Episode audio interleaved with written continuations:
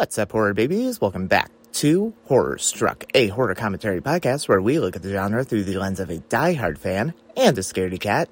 I am Riley Ott. I am joined by my co-host and best friend, Cecilia Talbert. This week, we took a look at the 2012 film Sinister, directed by Scott Derrickson.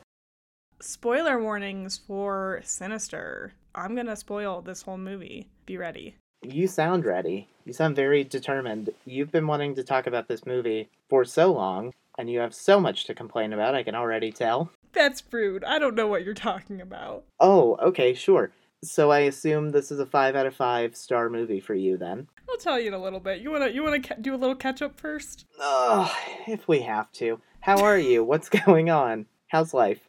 Uh, I played Mission Impossible with the uh, mailman today, but other than that, good. So you scaled a building while you were waiting for the mailman to drop off a package? Is that what that means? No, but I was just like I felt like I drove back and forth, and then I saw the mailman, so I turned back around. It was a wild adventure. It was a wild adventure I did to bring a package in for work. Uh, other than that, I I just been working. I started.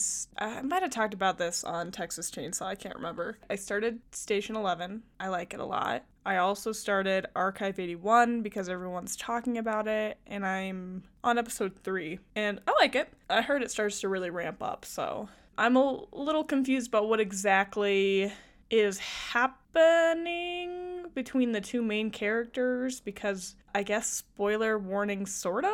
I don't think not really because they haven't explained it, but you're following a character in present day who restores like old videotapes and things of that nature. And he's been hired to go to this wealthy like compound and he's all by himself and he's restoring these old tapes that were involved in a building fire. And so the tapes were made by a a history student or like an anthropology student, but it was in the 90s, but the third episode starts with them having a conversation. Oh, I don't know what that means yet. I don't know if our main character is losing his mind, if there's some sort of weird like time warpy thing happening. okay. Hopefully it gets explained. Yeah, I've been wanting to start that because I've heard a lot of good things about it. Uh, someone who I really like, oh, the guys who did The Endless, directed a few episodes of this, and I've heard it described as like Mike Flanagan liked. I'm like, okay, I'll I'll look into it. Okay. Yeah. Oh, speaking of Station Eleven, I'm almost done with the book. I should be done with it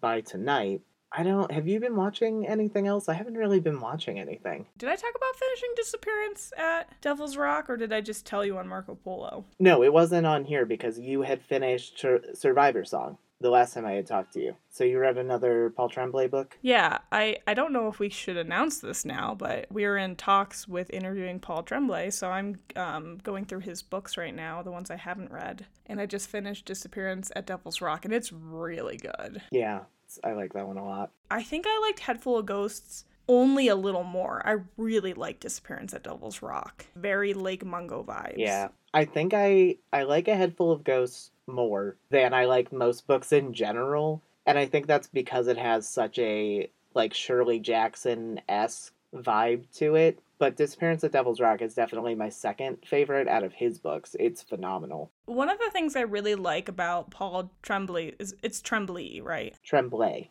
like Jacob Tremblay. Is it Tremblay? Yeah. I thought it was Tremblay because they in the audiobooks they they always say Paul Tremblay. That is not how I've heard it in all of the interviews. I could be wrong though. I I, I don't know. We'll ask him when he comes on the podcast. But the one thing I really like about his writing is that it's very realistic horror, and he does it really well. They're some of the scariest books I've read too.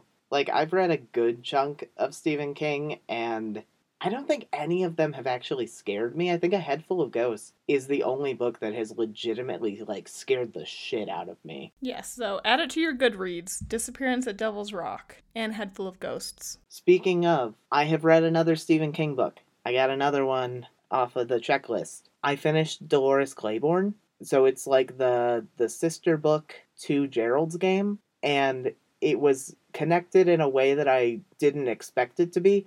I really liked it. Pet Sematary is probably still my favorite, but this was a very close second. It was really, really good. Does it matter what order you read this one or Gerald's game in? I would read Gerald's game first, Okay. which I also really, really like. But they came out back to back, so yeah, I think Gerald's game came out first, so I would read that one first. Did you see the trailer for the Foo Fighters horror movie that's coming out in I think February? Yeah, you sent it to me, and I'm so confused why no one is talking about this because it looks so fun. It looks so funny. What is it called? Is it going to streaming? I have no idea. It's called something 666. Studio 666. It looks very funny. It's a black horror comedy about how they're they're to record their next album in this like notoriously haunted house and Dave Grohl gets possessed by a demon. Oh, it looks so good. It looks great. I'll I'll put the the trailer on the horror struck Twitter. I don't know how I haven't heard of this. It's coming out next month, but whatever. But yeah, I think that's is that everything we want to talk about? Anything else you want to talk about up top? I don't have anything else. All right, then let's jump into the main event. Finally, my favorite movie. Let's talk about it. Riley has picked for us to watch what used to be considered the scariest film of all time scientifically, and that is Sinister.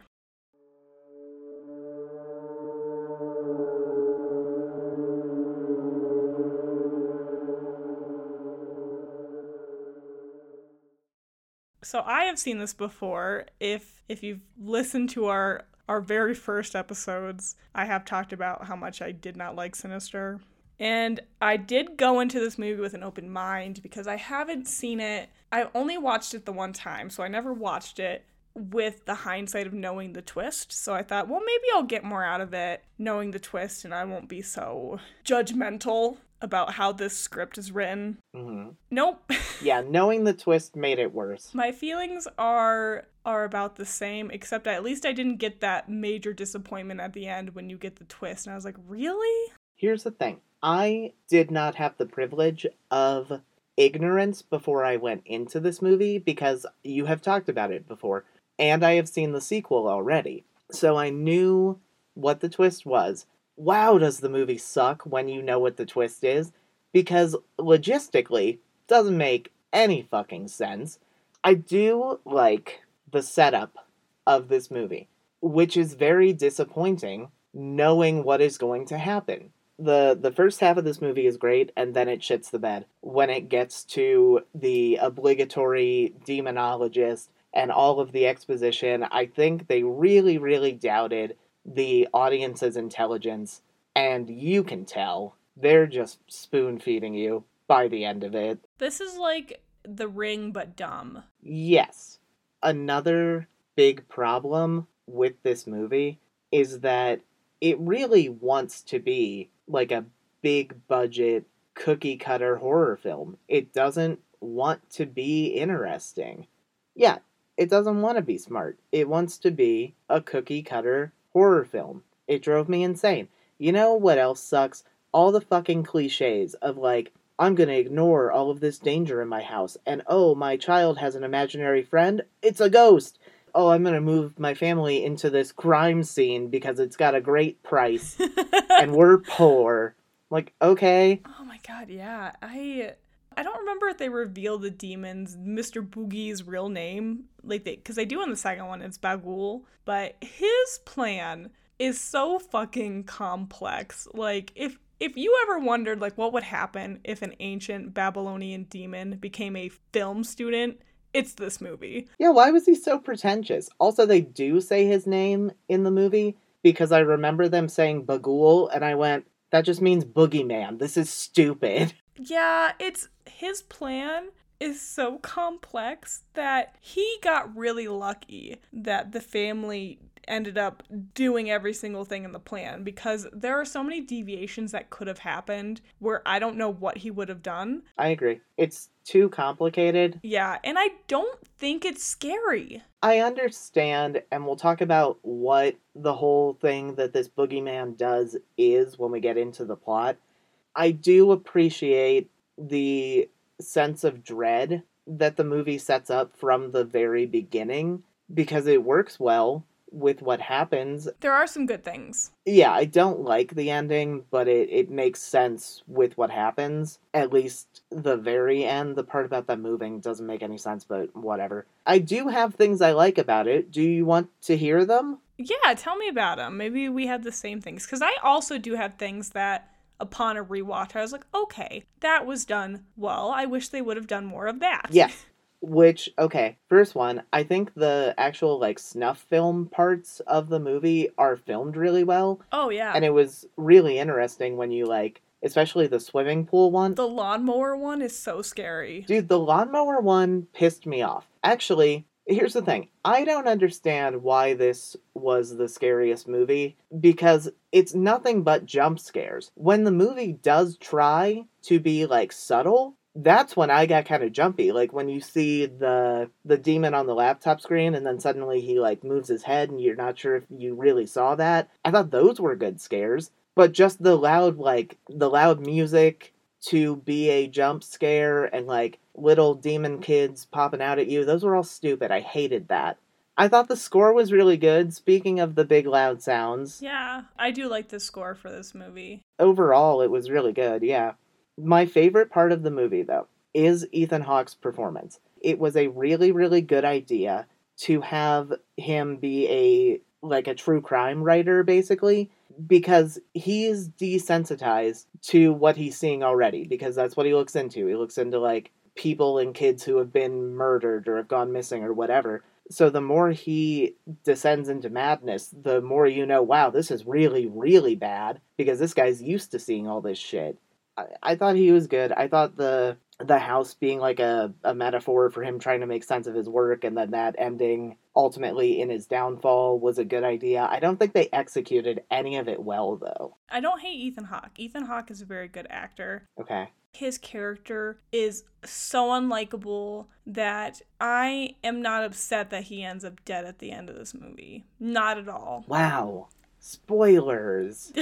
um Uh, I felt bad for his wife. I felt like how they write it is almost victim blaming. My favorite scene in the movie, speaking of his wife, is the argument that they have in the bedroom when she's like, hey, you're going crazy because of this book. That's what happened last time. That was the best acting overall from both of them. But it's almost like the movie is saying because she decided to stay with him and not leave, she deserved to die at the end. And I didn't like that. I did not read it that way. And I don't think that was their intention, but that's Okay. that's what I read because they read that they clearly had a strained relationship and she was just kind of putting up with it. Well, I think that's only when he's writing stuff like this, and it had been 10 years in between that. No, it had been 10 years in between him writing a good book, Oh, shit. Poor guy. What was it called? Kentucky Blood. Kentucky Blood. and the cops fucking hate this dude. Because he wrote two or three other ones, and then he wrote one. He wrote one, I think it was the one right before he started writing the one he was working on, that he came up with a wrong theory and let the person they're pretty sure was the murderer, like somehow it got him out of jail. Oh, okay, so it's like Scream if Gail had been wrong. And that's why the cops are pissed at him. Okay, oh, whatever, it happens. I have a problem with him as a true crime writer, and maybe that's because a lot of the true crime writers I like are women. Like, even though they've been around a lot of shit, they are very sympathetic and they do actually want the crime solved. They just don't want the notoriety, but I understand that's his character flaw. Yeah, there's no point where they ever try to make you think that he actually wants justice. They show those old interviews, Yeah. and you can tell he's just insanely egotistical, which is also what makes him, hate him. stay in the house. hate That's- him. I mean, I I like the way they wrote his character because he does make sense. Like a normal person would find those home movies or whatever and never look at them again, but because he already has this morbid curiosity because of his job and his like willingness to do all of this because he wants the notoriety, it makes sense that it kept going further and further. Yeah, I understand the logic behind his character. I just really don't like his character. That's fair. My favorite character in the whole movie is Deputy So and So. Oh my god, I loved him. Uh, I feel so bad that the sequel was awful, not his fault. it is one of those things that as you watch the movie, you're like, yeah, I, I want him to be in the next movie. Well, okay, so as I was watching, I realized, oh, that guy's like one of the main characters in the sequel, and I really like him as a character in this, as a side character, but I don't think, and obviously he couldn't, I don't think he could carry a whole feature film with just that character. Because he's basically Barney Fife. Like he's he's a goof. But he's also smarter than Ellison. Like the fact that he realizes, oh, this is it's very obvious when you look at these murders. How didn't he realize that pattern though? Because I realized How it when they talked about it. any of the cops realize these are all white people, rich white people dying? How did they not realize? I don't know. Dude, when they moved back into their old house, holy shit, it was enormous. No wonder they couldn't afford it. Could you imagine if, like, the Lutzes moved out of the Amityville house and then were all murdered? Like, that wouldn't be a story. Well, I mean, I guess the house wouldn't be, but the murder probably still would be. I I wish they would have like when they talk about it in The Conjuring, and they're like, well, the demon's basically a parasite. It's just going to latch onto you and follow you. So don't leave. It's not going to matter. I wish they would have just done that. I think they were fucked either way. I don't know. What is the random stipulation that you have to leave the house? What? Oh, right, right. The stipulation that it doesn't murder you until you move. It's so dumb. What if a nice family moved in with somebody who had a conscience, conscience and never watched those films and turned them into the police? What does he do then? I assume just tortures you anyway until well we'll talk about all this while we talk about the plot. We we got to do that or this is going to go on forever.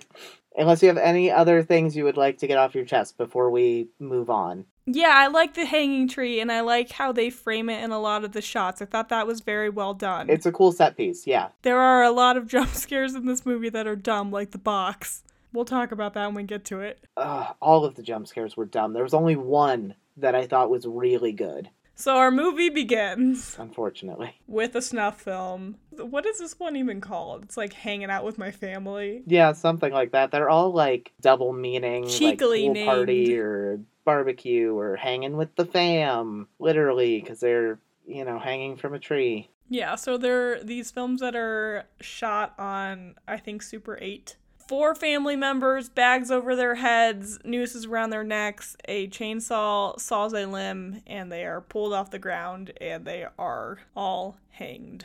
Sinister! That's how the movie begins. Yeah, they do not ease you into it, and they do not ever set up any false security, which I appreciate. Then we go right from the snuff film to a new family moving into that house. And that family is the Oswalts. So we have Ellison, the dad, who's played by Ethan Hawke. We have Tracy, the mom, who's played by Juliet Rylance. And then they have two kids. So they have Ashley, who is played by Clare Foley. Is that who I think it is? I'm, I might be thinking. No, I think I'm thinking of someone else. You're thinking of it's not Claire Foy. it's not. It's so close though. Yeah, And then they have a son, Trevor.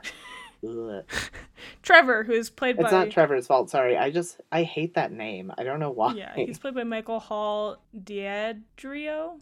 You find out very quick that the wife does not know why they've moved in- into this specific house. She should. There's also cops just hanging out outside watching. There's a lot of stuff up top. We see the daughter drawing on the walls, and her dad's like, Yeah, we're a cool hip family. Just remember, only paint in your room. You got it, Dad. Here's a unicorn. That was so stupid. The second I saw her painting on the walls, I was like, okay, she's gonna make a creepy drawing of something later. Yeah, That's such a cliche. stop making kids draw weird shit. I don't care. Ellison is immediately confronted by the local sheriff who pulls up and has to tell the other cops to leave because the other cops are they're like fanboys. They want an autograph. I don't know why the other cops liked him, because he. Because they like his first book. It's, oh, a Wow. celebrity. That's fair. Yeah, the sheriff is uh, a huge dick, which I guess is fair if this guy's like freeing guilty people, but whatever. Yeah, he's very just, you know, you haven't written a good book for 10 years. That last book you wrote freed a criminal. Blood diner? Look, that wasn't my fault. Your bad theory, helped have to kill or go free. You ruin people's lives. Now, this town doesn't need that. It needs to heal, it needs to forget. And we sure don't want that circus that you bring with you. He's also looks at the house and goes, "Don't you think living here is in bad taste?" He is right because then his wife is like, so right. "Don't tell me we moved two doors down from a crime scene." He's like, "Uh, nope, not two doors down." Like, no, you moved into one, you piece of shit. You would think that if your husband has a pattern of moving you into murder houses, you would you would just suspect. All I wanted was a scene of her like going to the grocery store or something and someone being like, You're in the murder house, you fucking weirdos. Or them like getting bullied at school because they're in the murder house or something. I wish it would have come up more naturally when she does find out. Well, and the likelihood of her not stumbling upon anything about it Right? Like, Google your address. seems very odd to me. This would have made more sen- it- sense if they had set this movie like in the 70s. Yes. But yeah, even just like you put your address into Google because you just want to see, like, oh, I just want to see, like, what's around my house. Like, where's the local grocery store? The, the article would pop up right away. It seems like this man woke them up in the middle of the night and was like, Pack your things, we're fleeing. And they just had no time Okay, daddy. to comprehend what was happening, which seems accurate for the character. Daddy goes upstairs as he's putting a box upstairs. Is that when the scorpion happens? Yeah, there's a box and a scorpion is under it, and it's kind of, you know, moving around. So it makes the box look like it's moving by itself Yeah, and so he smashes a scorpion and then he finds a box. of home movies. Old home movies, so that's quite fun. And he just brings it downstairs. He's like, oh, I guess I'll look at this later. I guess that makes sense because he's like, oh, maybe this is the families who lived here that died. Maybe I can get a glimpse into their life, but I guess you do for a few seconds their life and their death. Full circle. There's a dinner scene, and the son's like, Tell me about what's gonna happen because I'm just gonna find out about it at school, which, fair point. I don't know why they're gonna keep it a secret from him. That's what I'm saying. And it seems like Trevor was like bad at school, so you would think there'd be a scene of like him fighting with a kid or something. You know what else? Speaking of the dinner scene that I hated, why is the lighting in this movie so weird? It was pitch black in their kitchen. You don't like to eat by darkness? No. I don't know how they were visible on screen because there was no light coming from anywhere. Half of the movie I couldn't even fucking see, so how could it be scary? I don't know what's going on. But you do see the tree, so that's fun. Yeah, lets you know where you are. Yeah, they have dinner with the family, and then they do mention that they haven't sold their old house. They're like, yeah, we're, we're paying two mortgages right now. That's why we can only eat out this one time. And then everyone goes to bed, and Ellison has a conversation with his wife Tracy, and it just kind of to establish that, you know, he hasn't really had a hit book since Kentucky Blood, and that was 10 years ago. She's kind of over him being a book writer. She's like, you should find a new job. Well, I don't think it's even that. She's like, I like it better when you write fiction because the last time you wrote a book like this, things went so poorly. Fidel, I don't think I can do this again. No, you're not gonna have to. No, I mean it. If this goes sour, like last time, I'll take Trevor and Ashley and go back home to my sisters. Which is fair, and it did. And you know what she didn't do? Leave. Probably should leave the kids with him though. That's gonna that's gonna go bad. Does that mean that the little girl would have had to get on get on a bus and be like, I gotta go find my dad now too? I gotta go cut my dad's head off. Be right back. And then Ellison sets up his murder office. So he has a murder board, putting all the stuff up, and then he decides, I'm gonna watch these home videos and see what's on here. And at first, it's really nice. It's the family just hanging out together, and then all of a sudden, it just turns into the snuff film of the the tree and the hanging. Oh, and I guess I should say the main reason he is telling people that he is doing this case is because all the family died except the youngest child who is missing. Well, there's a missing girl involved here. She ain't missing, she's dead. Come on, you don't know that. If that girl is still alive, then it ain't no miracle, and we ain't ever gonna find her. Oh, then I guess we should just let it go. Huh? So his thought is, oh, I'll solve the case and then we'll find the little girl, I guess. I guess so. I don't know. Okay, so the found footage movies, I really like the setup because all of them start out with like this pleasantry and then they cut to in cold blood murder. I don't know. I just I feel like it kind of mirrored his descent throughout the film, like the juxtaposition of the the nice family stuff versus the true crime stuff. You would think at this point, okay, I've got a film of the family being murdered, a thing the cops don't have, a thing that might help them solve the case. Should I call the cops? Yeah, so he calls the cops. At the last minute, he looks over and sees his book, Kentucky Blood, on the bookshelf and decides, I need a hit. And then he hangs up. I'm gonna keep these films to myself. He's gotta do it himself. And honestly, at that point, I was still on his side because do you know what percentage of crimes police actually solve? Like two.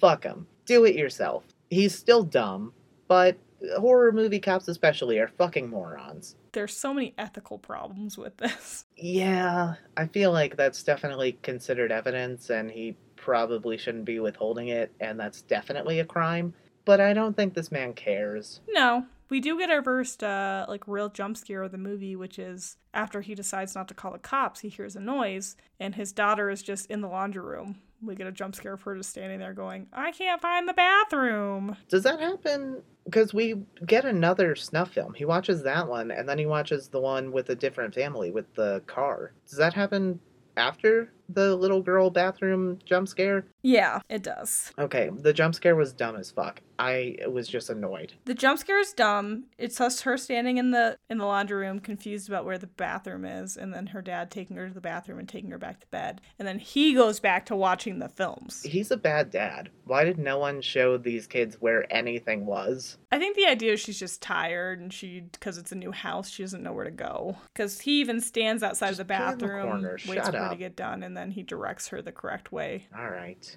Okay, now now we get the the different stuff film. Yeah, he tucks the daughter in. There's those those sad wall paintings that look like the unicorns, just like with like rain over them. And then he goes back into his murder office and he watches the the fishing trip, which ends up just being a family like going on a fishing trip, and then cut to the snuff film, which is the car in a garage with a bunch of chains on it. Uh, everyone's tied up in the car, and then the car is set on fire. That was my least favorite one. Oh, you were semi right. He doesn't call the cops until after this one. Oh, okay. That's when he calls the cops. Whatever. I guess it doesn't matter what the order because he was never gonna try to get their help anyway. No, because he's a shitty person who just wants to better himself, and in the end, he gets his whole family killed. Yeah, that's what happens when you have a big ego. Get your head cut off, I guess. Oh, and then we get the dumbest jump scare of the whole movie, which is he's about to watch Pool Party 66. But he hears a noise in the hallway, so he goes out to check, and there is a random moving box just like in the middle of the hallway.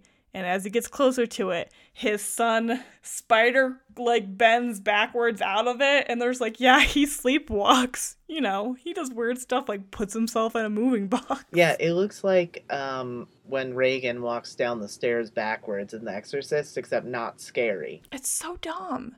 Because it cuts from there to the morning. They're just like, oh, he's so silly. Remember that time he almost peed in the dryer? And I'm like, well, that makes sense because you're groggy, you're tired. Maybe you think the washing machine or the dryer looks like a urinal. Nobody's like, I'm tired and groggy. Let me climb into a box and close the lid on myself and wait till my dad walks past so I can go, "Wah." Maybe in his dream, he was like, I don't know, a YouTube prank star, and that was his prank. No, it's dumb. When I worked at the grocery store, there was a guy who had seizures sometimes. Most of the time, he would get confused and then go to the back room and find a drain and try to pee in it. We were like, oh no, he's having a seizure. What do we do? You mean he didn't want to just put himself in a box? You know, you would think. I'm glad he didn't, because he probably would have ended up in like the cardboard baler, and that would have been a mess. Oh man, yeah. I think this box scare is the cheapest scare I've ever seen in a horror movie. I think a, uh, I don't know. A lot of them were. I did not like the jump scares.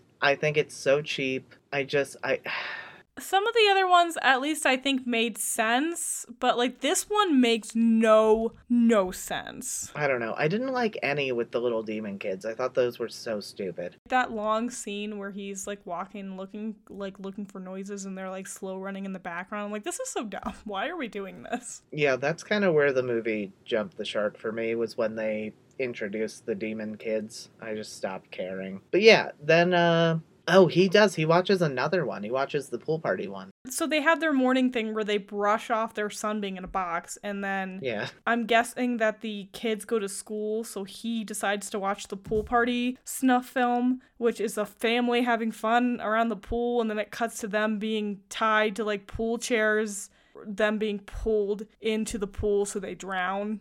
And then we see Mr. Boogie for the first time. Yeah, this is the first time we see the boogeyman.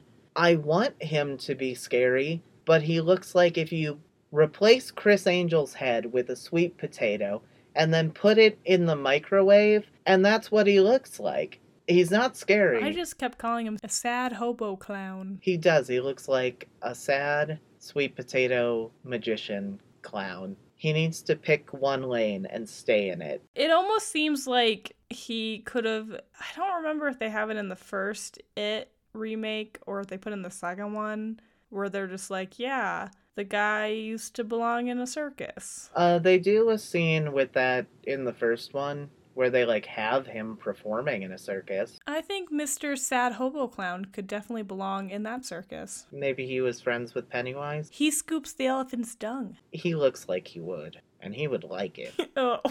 but yeah, Mr. Boogie doesn't like that he can see him, so he sets the film on fire. I hate it because at this point they are building up this like interesting mystery because Mr. Boogie is standing like in the pool and just kind of looks to the camera. This could be really cool. But he is this fucking demon is so lazy. He has to have fucking kids do his work for him. Fucking lazy piece of shit. That's the thing. I don't understand like can he logistically not do these things himself? I don't know. because he's like trapped in this realm and you gotta blue skidoo into the movie to be in his shadow realm?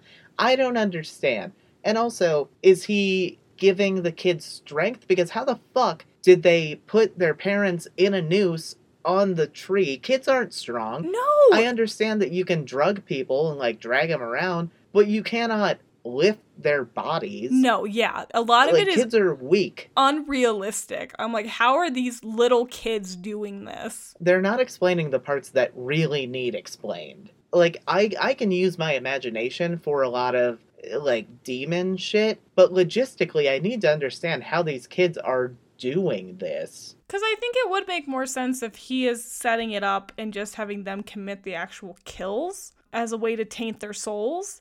But yeah, it just seems like he's a creepy cult leader who has seduced these kids into believing in the demon Bughuul cult ways and then the kids are doing all of the work but they have they have little tiny fingers how are they doing it all Yeah, it doesn't make sense. Kids are weak as shit. I should know. I watched 3 of them and I could beat all of their asses.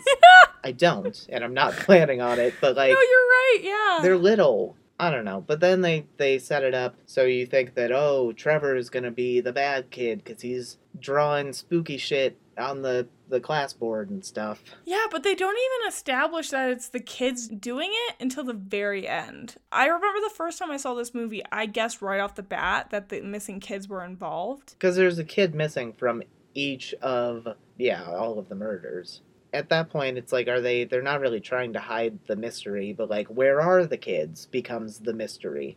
Yeah. And yeah, when Mr. Bughuul gets very mad, Ellison has seen him and lights the, the thing on fire. Ellison decides, I'm going to make digital copies of all of these. And that's how he like lets him in, I guess, because he's got to. It's like the opposite of the ring. Oh, yeah, kind of. So Scott Derrickson directed the film, and it was written by him and C. Robert Cargill. I'm pretty sure they said The moment that he can't turn back is the moment he decides to not tell the cops, and that's the moment Bughuul gets in. Oh, okay. I thought it had something to do with the screens because later he talks to the demonologist and there I don't know, there's some About the images, yeah. yeah, dumb exposition about that. Poor Bughuul, before he became a film student, he used to have to just do cave paintings and hope that people like looked really close. They weren't good. That's why he got forced into the shadow realm, I guess. Yeah, so recording these films probably isn't a great idea, but whatever, it's fine. His kid comes home from school and gets in trouble because he drew the hanging tree with the family hanging at school on the dry erase board in permanent marker. Why did he do that? And this kid isn't even the one who's going to be possessed. He's just a shitty kid. yeah, he's just traumatized because he must actually know what happened in the house It's not that hard to figure out once you see the tree. or have the internet. Yeah, you would think. It was 2012. Just Google it, you fucking weirdos. Whatever. Anyway. It's night again, yay! Oh, time for more snuff. Things tense with wife. Yeah, through the whole movie. So he's still fighting with his wife, and then he decides, I'm gonna go watch. I'm gonna go watch Sleepy Time 98. Uh, we get no happiness in this one. It's just family tied to a bed, and then their necks getting slit. And there's a puppy, but thankfully, they do not hurt the puppy. And he's able to get a clue because he's able to see the name of one of the high schools, like in the background. So that'll help him later when he gets Deputy So and so to do all the work for him. After he watches this film, he starts to hear some noise, so he goes uh, to explore and he goes up into the attic. That's when we get the scare with the snake. Mm, okay. Uh, it's the lid of the box of the films. In the lid of the box are the different murders, but it looks like it's drawn by kids. So I wonder who's doing the murders. Oh my god, do you Hmm. think it might be kids? Or it could be me. I'm really bad at drawing. That's probably what it would look like if a demon told me to make a painting. And then Ellison falls through the ceiling. Oh my god. Crash through the ceiling, dumbass, is what I wrote. Why was I so mad at this man? But this leads up to uh, the cops showing up and the paramedics showing up because they bandage up Ellison's leg. And Deputy So and so is there because he must have been like, I thought I heard noises. And Deputy So and so is the best part of this whole movie. Ellison's like, oh, you know, I thought I heard something upstairs. Actually, you know, I found a snake up there. The deputy goes, snakes don't have feet. I'm guessing that you got squirrels with no way in or out up there and all the power going off in the neighborhood. I, I bet that they got spooked from the sound of everything shutting down at once. You know how they are. Not really. I'm not really a squirrel guy. Oh. Hmm. I did kill a scorpion when we first moved in here, though, so maybe I should get an exterminator. The scorpions have feet, but you wouldn't hear them like you would squirrels. He's right. I what could be stomping around up there? He's so funny. I do start to hate Ellison because the the cop is just trying to help and Ellison's like, "Oh, I could easily manipulate this man." And that's exactly what he does. He's like, "Hey, I need you to give me all of this information that you shouldn't give me." And the cop is a fan, so he's like, "Okay, I need your autograph, please." I like that they don't make Deputy so and so a complete idiot. Yeah, because when Ellison's like, oh, I'm going to get you to do all this for me, he takes him into his office because he's like, I'll give you one of my copies of Kentucky Blood and I'll sign it for you. And the cop just walks right into the office and he's just like, oh, look at your murder board. This is nice. Oh my god. You would think he'd be like, "Do- "What do you know that I don't know? Why is all of this connected? What evidence are you withholding from the police?" Especially all the images he's been printing from, like, because he's been recording the the films, so he's been taking pictures from the films and putting them on his board. And then he tells him, like, no, no, no, no, none of that's connected. It is on your board, motherfucker. Yeah, cop leaves and then he falls asleep watching an interview of himself. Oh, yeah, and his wife walks in and is like, oh, remember when you said all this nice stuff and it was obviously a lie and you're just hungry for fame? Interviews of him from 10 years ago when his hit book came out. What feels better, seeing justice done or seeing your, your book, Kentucky Blood, number one on the New York Times bestseller list? The justice. No, without question. I'd rather cut my hands off than write a book for fame or money. All right, buddy, cut your hands off. It's time. Somebody's gonna lose their head, that's for sure. Yep, so the next day comes about Boogie Tree background. Oh, yeah, he's so he's watching through all the videos, starts to see Mr. Boogie appear in all of them.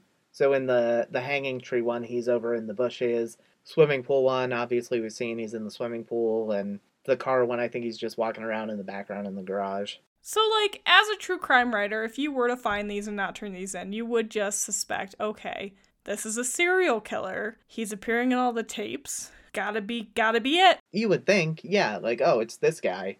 He's just a weird looking dude who's manipulating kids. Is this when you find out that, like, I don't think you see any of the kids yet. You just see this guy. Yeah, so he just sees Bughuul, and then the co- uh, the deputy comes over. Ellison's like, "Hey, I I need you to look up all these," or he I think he calls. Um, he's like, "I need you to look up all these cases for me. Um, it'd be a really big help." So he talks about the murders in the different towns and everything in the years. And then you get the jump scare where we have Mr. Boogie up on his laptop and he's looking away, and it the image moves and then it moves back so Ellison never sees it. I like this scare. I thought that was good. It was subtle. It was way better than all of the stupid jump scares. There's also a part, I think right before this, where the daughter's like, I want to make coffee for my dad, and takes it to him, and he's very rude to her, but later you find out it was probably a good thing that he was rude. Well, he took the coffee from her and then shut the door in her face, so maybe if he'd been nicer, she wouldn't have been seduced to the dark side. Do you think she was trying to poison him right then, too, though? No. All right. Because he doesn't see the poison in his cup until that one that one time. I think it's just building up the habit that when he wants coffee, his daughter brings it to him. Okay, because I think so she's it's not out of the norm when she brings him coffee. I think she's involved from right here, though. But what is she even poisoning him with? I don't know. You could poison people with lots of stuff. Eye drops, I guess. It make you shit yourself. Yeah, but how is she poisoning him enough that he is like sedated, but he's not dead? Chloroform. Kids aren't that I, smart. well, Bughuul's probably telling them what to do. What did Bughuul go to the supermarket and get me some chloroform here? Maybe he was in the house already. He already committed one crime here. Maybe he had a, a stash. Imagine him in the local grocery store just pushing a Oh cart. my god. Everyone would be like, oh no. Did Criss Angel get hit by a car?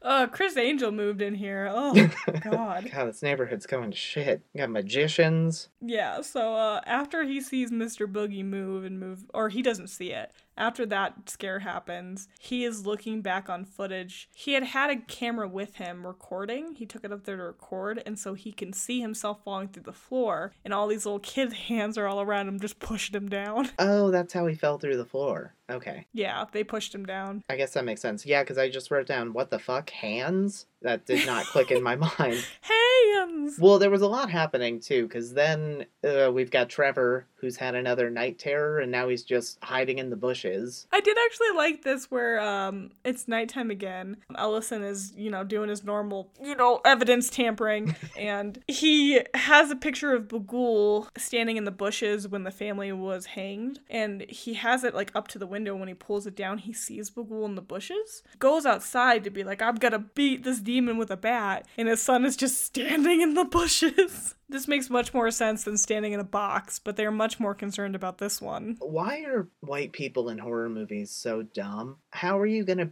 beat up a demon with a baseball bat? Why would he approach that? I guess he doesn't know it's a demon. He thinks it's a weird guy. Yeah, he thinks it's a serial killer. Also, not great. Maybe don't approach them either. Yeah. I don't know. I do like the part, and this is the only part with the kids that I like, is you think that Ooh, so like a big yeah, big like Rottweiler comes up and he's growling and barking at him and and Ellison's like, "Oh, do not hurt me, dog. You are big and scary." But the dog it turns out to just be growling at the demon kids that are standing behind him. Yeah, I did like that shot. Yeah, that was the only good use of those kids. And the dog just goes away because he's like, you know what? I can't save you here. Like, I don't have time for your shit. Dog runs away.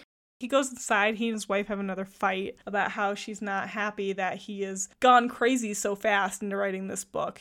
I am talking about a potentially important work here. I'm talking about a mega hit. This could be my in cold blood. A movie deal, talk show circuit, right? The National Book Award.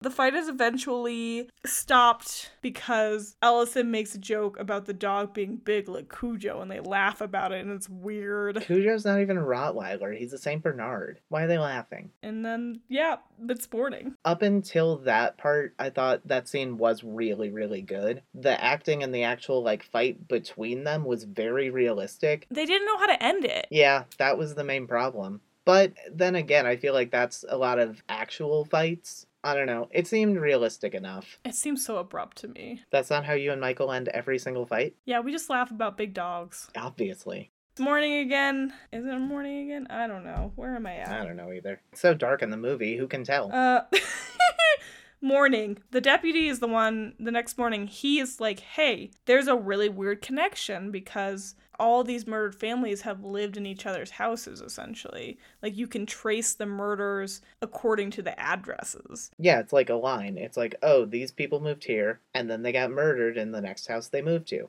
And then the people who moved into that murder house moved again and got murdered in their new house, and on and on and on in a line. Yeah. Which you would think, given that information, he would not move at the end of the movie. He's so fucking dumb. He's really dumb. He's so dumb.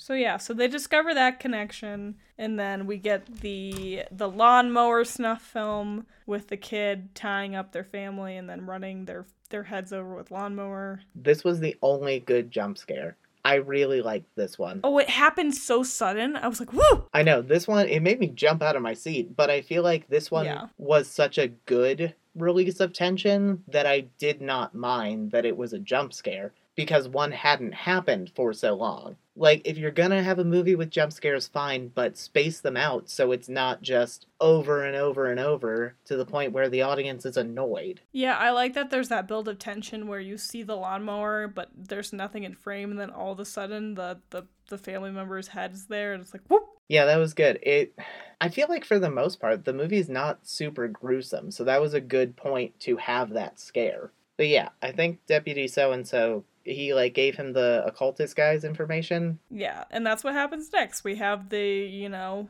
oh, I looked up the symbols you sent. A deity? What kind of deity?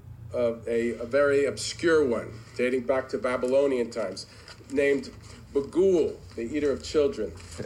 Did you say eater? Yes, uh, of, of children. Here's the thing. I was pissed that this is all they utilized this actor for. His name is Vincent something. Yeah, he's a good actor. He's the sexy man from Law and Order CI, and I love him. yes. That's the only reason I watched that show because CI sucks. SVU is the good one. We all know that. But I really like him.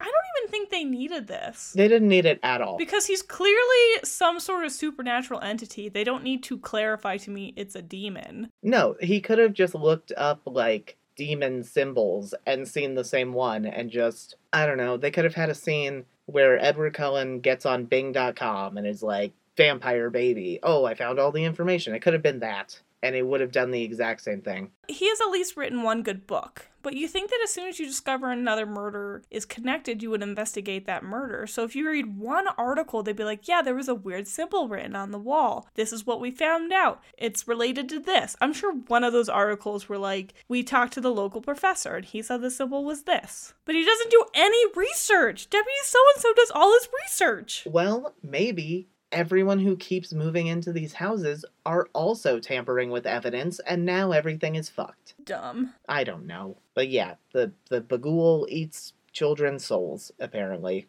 Each story involves a, a, a different way that he lures or tricks these children uh, away from the physical world and traps them in his own netherworld. And Except he doesn't really. If he ate them, they wouldn't still be there, though, right? I don't know. It this is where the movie just stops making any form of sense. By trying to explain it so thoroughly, they make it make less sense. Like I'm not a dumbass, I don't think. Correct me if I'm wrong. Hmm.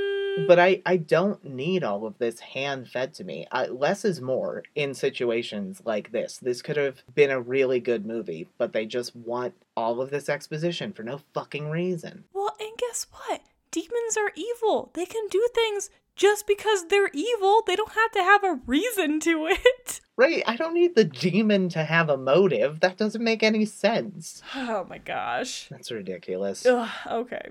It's night again. He wakes up to the sound of his projector going off. We get another jump scare where he is checking to see if his kids are up and he looks in on his, in on his daughter's room and it looks like she's sleeping but when we cut to her she's staring directly at one of the dead girls who's going shh Oh yeah, that's Stephanie, her imaginary dead best friend, stuck in the nether realm. These parents, they're never going in their kids' rooms because she has drawn the family hanging on her wall. Yeah, they never address that. Like she draws something later. It might be now ish. I think it's right. It's the next day when it happens, I think. Because they see like a creepy drawing of Stephanie, the missing girl from this house, on the wall. And she's like, That's my friend. Yeah, she's like, she didn't want me to draw it in my room because it used to be someone else's room. I don't know. It, I think her brothers. yeah, just given her an excuse to do the cliche creepy drawing kid thing. But uh, after we get that jump scare with his daughter, he goes to inspect the rest of the house, and that's where we get that long sequence of him looking for whoever made the noise, and the ghost kids like running in slow motion behind him with no payoff because he can't see them. It's stupid. It's pointless. I feel like the only thing that it was trying to explain was that's what all the noise has been. And that's it. Like, that's why he went up into the attic because he kept hearing footsteps. It's just those kids that were running around. The next morning, we get a very funny scene because Ellison falls asleep on the couch, and you get the no reason sunrise shot where they're just trying to be cool and have it transition day. And the deputy comes over, and Ellison looks crazy and sounds crazy. He's like, "So, uh, the mur- the murders that happened here, uh, you don't think they were anything like supernatural, right? Did the family ever say anything weird about the house? Do you know?" I don't believe in any, um, you know, stuff. Stuff you mean the, the supernatural, the metaphysical, the paranormal, that type of stuff? Right. Right. Of course you don't. It, you never would have moved into a crime scene if you did, but here we are having this conversation. The cop holds it together pretty well in this. I, I really like this scene. Yeah, mine too. The cop's been good through the whole thing, but this, I think, was my favorite scene with him. He also isn't like, no, there's no supernatural stuff, you're dumb. He's like, yeah, probably, I don't know, ghosts and stuff, right? He's like, yeah, people died here. What do you mean? There's a very good chance you're seeing things, of course. Probably a lot of bad energy in this murder house that you moved your family into, fucking weirdo. Oh, also, the scene that happened the night before where he's running from the, or he's like walking through the house. Why did he just not turn any lights on? Like, he just walked through the house in complete darkness. I don't understand why you would just wouldn't turn the lights on. This is what I'm saying. The movie is too dark to be scary. I cannot tell what's happening. I don't know because this is like the third time he's done that. He didn't turn on any of the lights. Turn the fucking lights on. Well, he didn't do that when he went to like check out the stuff in the attic. Yeah, I can't remember him ever turning the lights on unless he's like, I don't want to wake up my wife or anyone, so I'm just gonna sneak around. I don't fucking know. yeah. Yeah, so uh, the deputy leaves, and then they see the picture of Stephanie that their daughter has drawn. And then, of course, uh, Ellison and Tracy, his wife, they have another fight, because that's all they do in the movie. Oh my god, she finally figured it out. Hey, it's not like we're sleeping where somebody was killed. It's not like they had to wipe blood off the walls for the open wait, so you're saying it didn't happen here? No! It, it happened in the backyard. Oh, that is so sad. You let our, our daughter play back there? It's like, yeah, who cares? Yeah, this was ridiculous. This dude is such an asshole. He tries so hard to justify it, too. I would just be done. I'm like, I'm taking the kids. I'm going. You can stay here and write your murder book. Yeah, she said if it gets bad again, I'm leaving. Why didn't she leave? It's so bad. Why isn't she still here? It wouldn't have mattered either way, so I guess that's why. No. She even says your kids are your legacy. Ugh. And I was like, ew, gross. Because she's just like, you're so obsessed with needing to write another hit that the books aren't important. eh, Your kids are what's important. And I'm like, mm, gross. He should have made the kids become child actors. That's how he could have gained fame from being a stage dad, I guess. Yeah, it's perfect. Sometimes I really resent my parents for not forcing me to be a child actor. Is that weird? Does anyone else feel that way? Let me know. I think it feels weird just because you're so confident with yourself as a child that you're like, I would have been famous. Yeah, why wasn't I? I I could have been Ugh, like, there's not hundreds of children actors out Yeah, there. Yeah, but I could have been the best one. Also, you live in Ohio, so there's a lot less opportunity. well, we could have moved to California. I could be a billionaire. I could have been dead by 26. I don't know. Does your mom listen to this podcast? Would you like to, uh. She doesn't know how. I feel like she's afraid that the podcast will disappear. I think it's very funny that my dad has figured it out and your mom has not. Yeah, my grandma thinks we host like a radio show. I don't know. Anyway, yeah, what's going on in the movie? They have their fight, and then that night ends up being the last night, uh, the final straw. So Ellison falls asleep again to his interviews.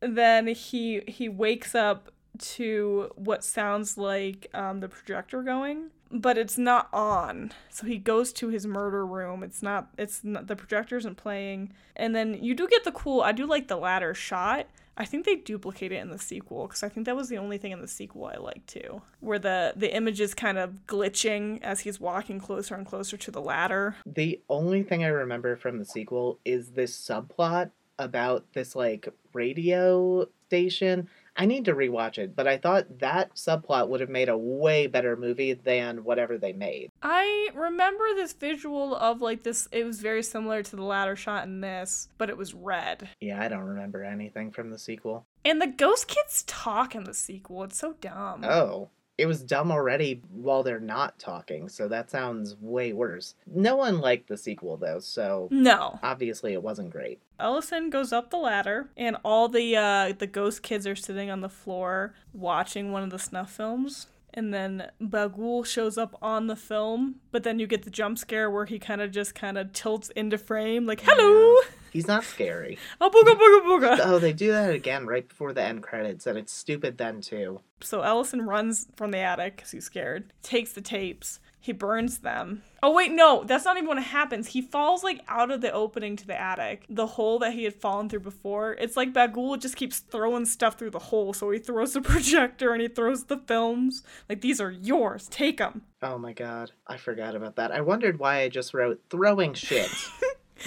Was Yeah. the demon throwing poop at the walls? Ellison takes the films outside. He sets them on fire in like this little barbecue grill.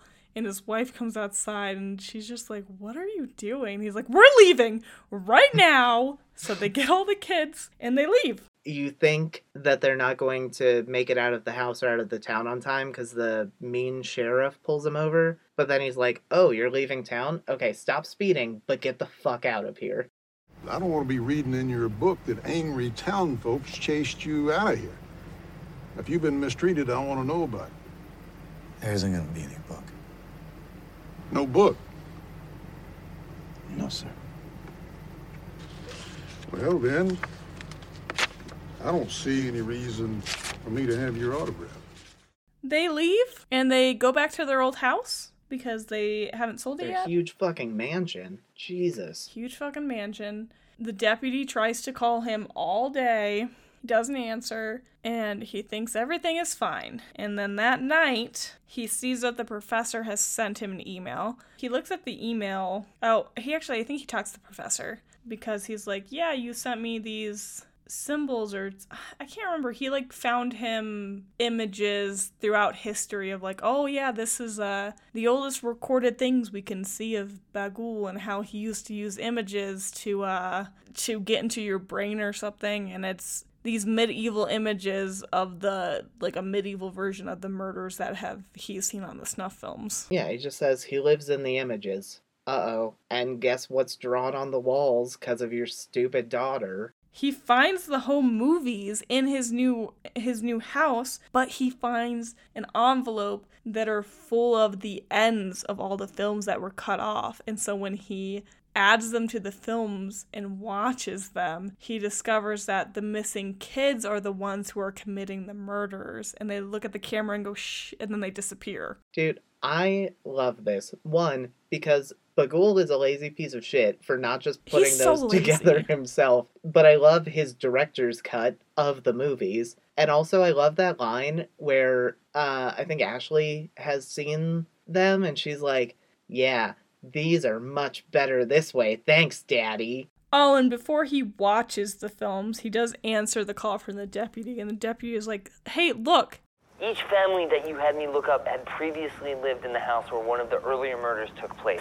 Listen, Mr. Oswalt, you just moved out of the last house in line. If if this guy is still out there, you not only just sped up his timeline, you put yourself in it.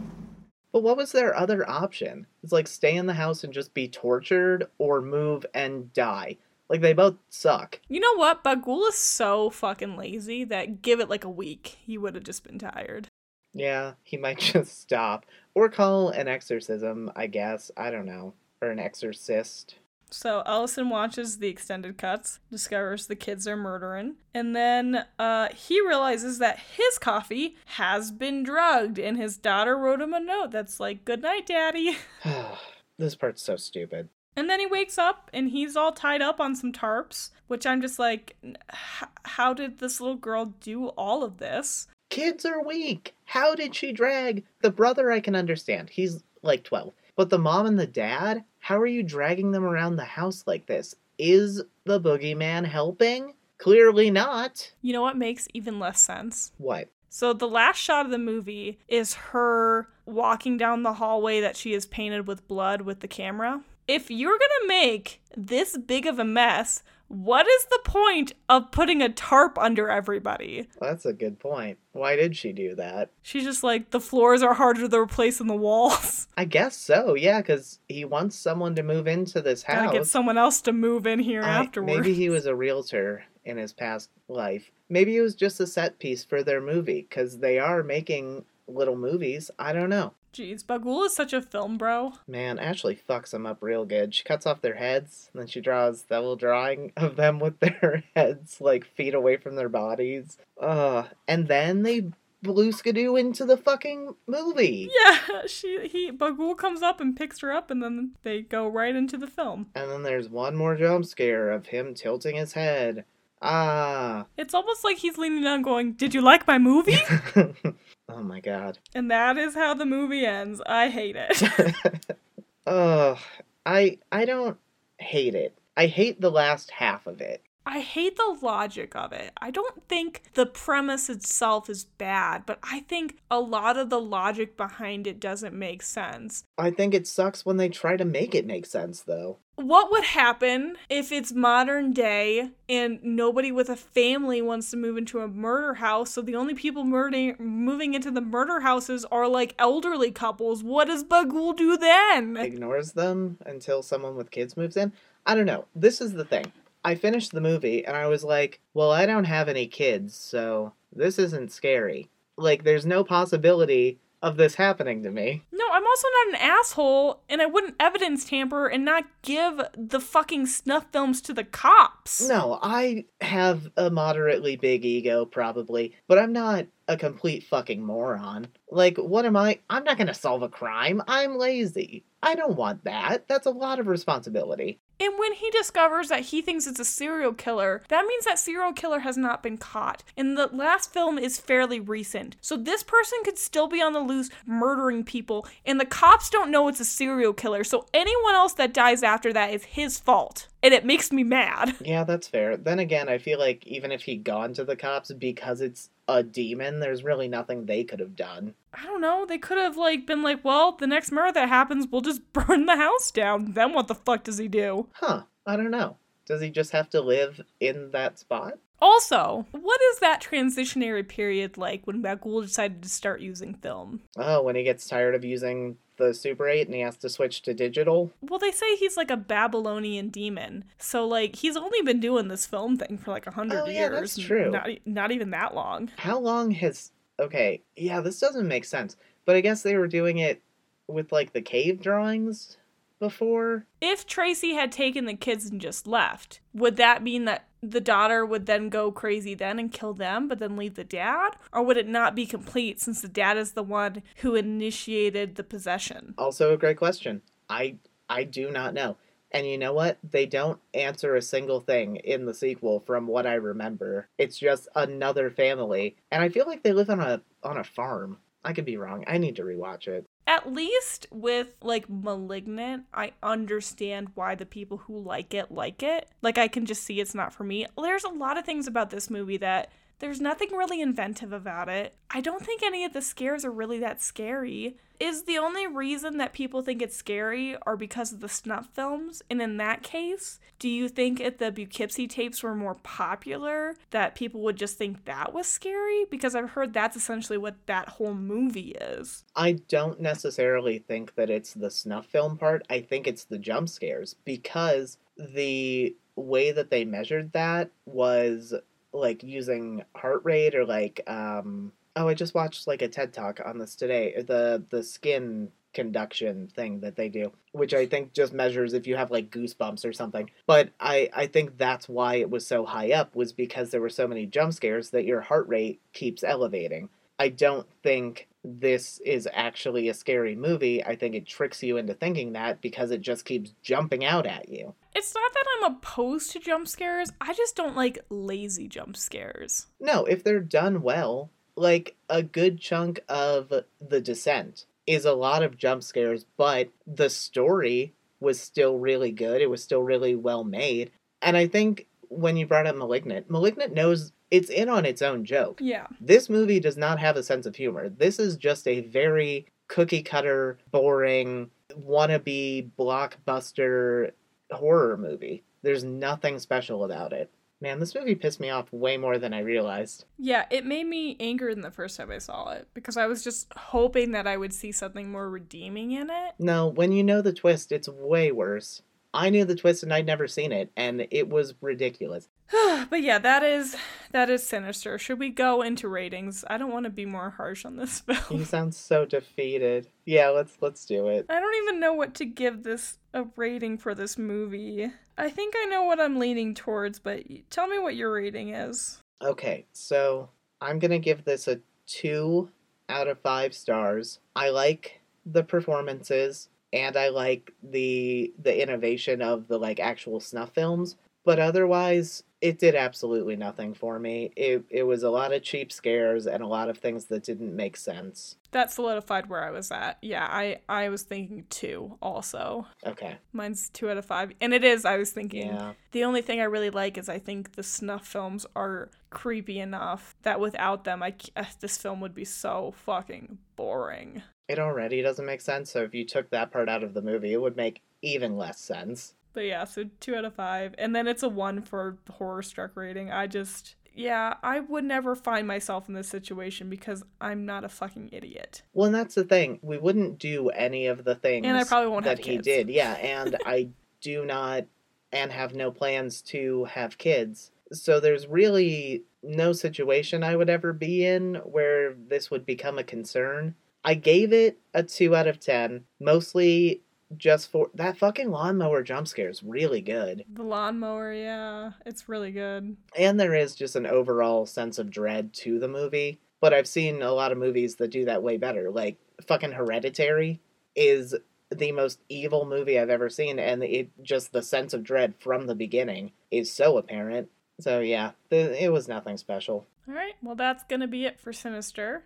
Next week, we're going to be watching something that we have both seen and we both really like. What are we watching? We're going to be watching the movie His House that came out in 2020. Hell yeah! I have wanted an excuse to rewatch this since I saw it. It's on Netflix, so easily streamable. So if you want to check it out before we review it next week, you should do it. I'm excited. I remember this movie, there was one specific visual that scared the shit out of me to the point where I kept watching, but I had to take my glasses off so that I like could not fully see it.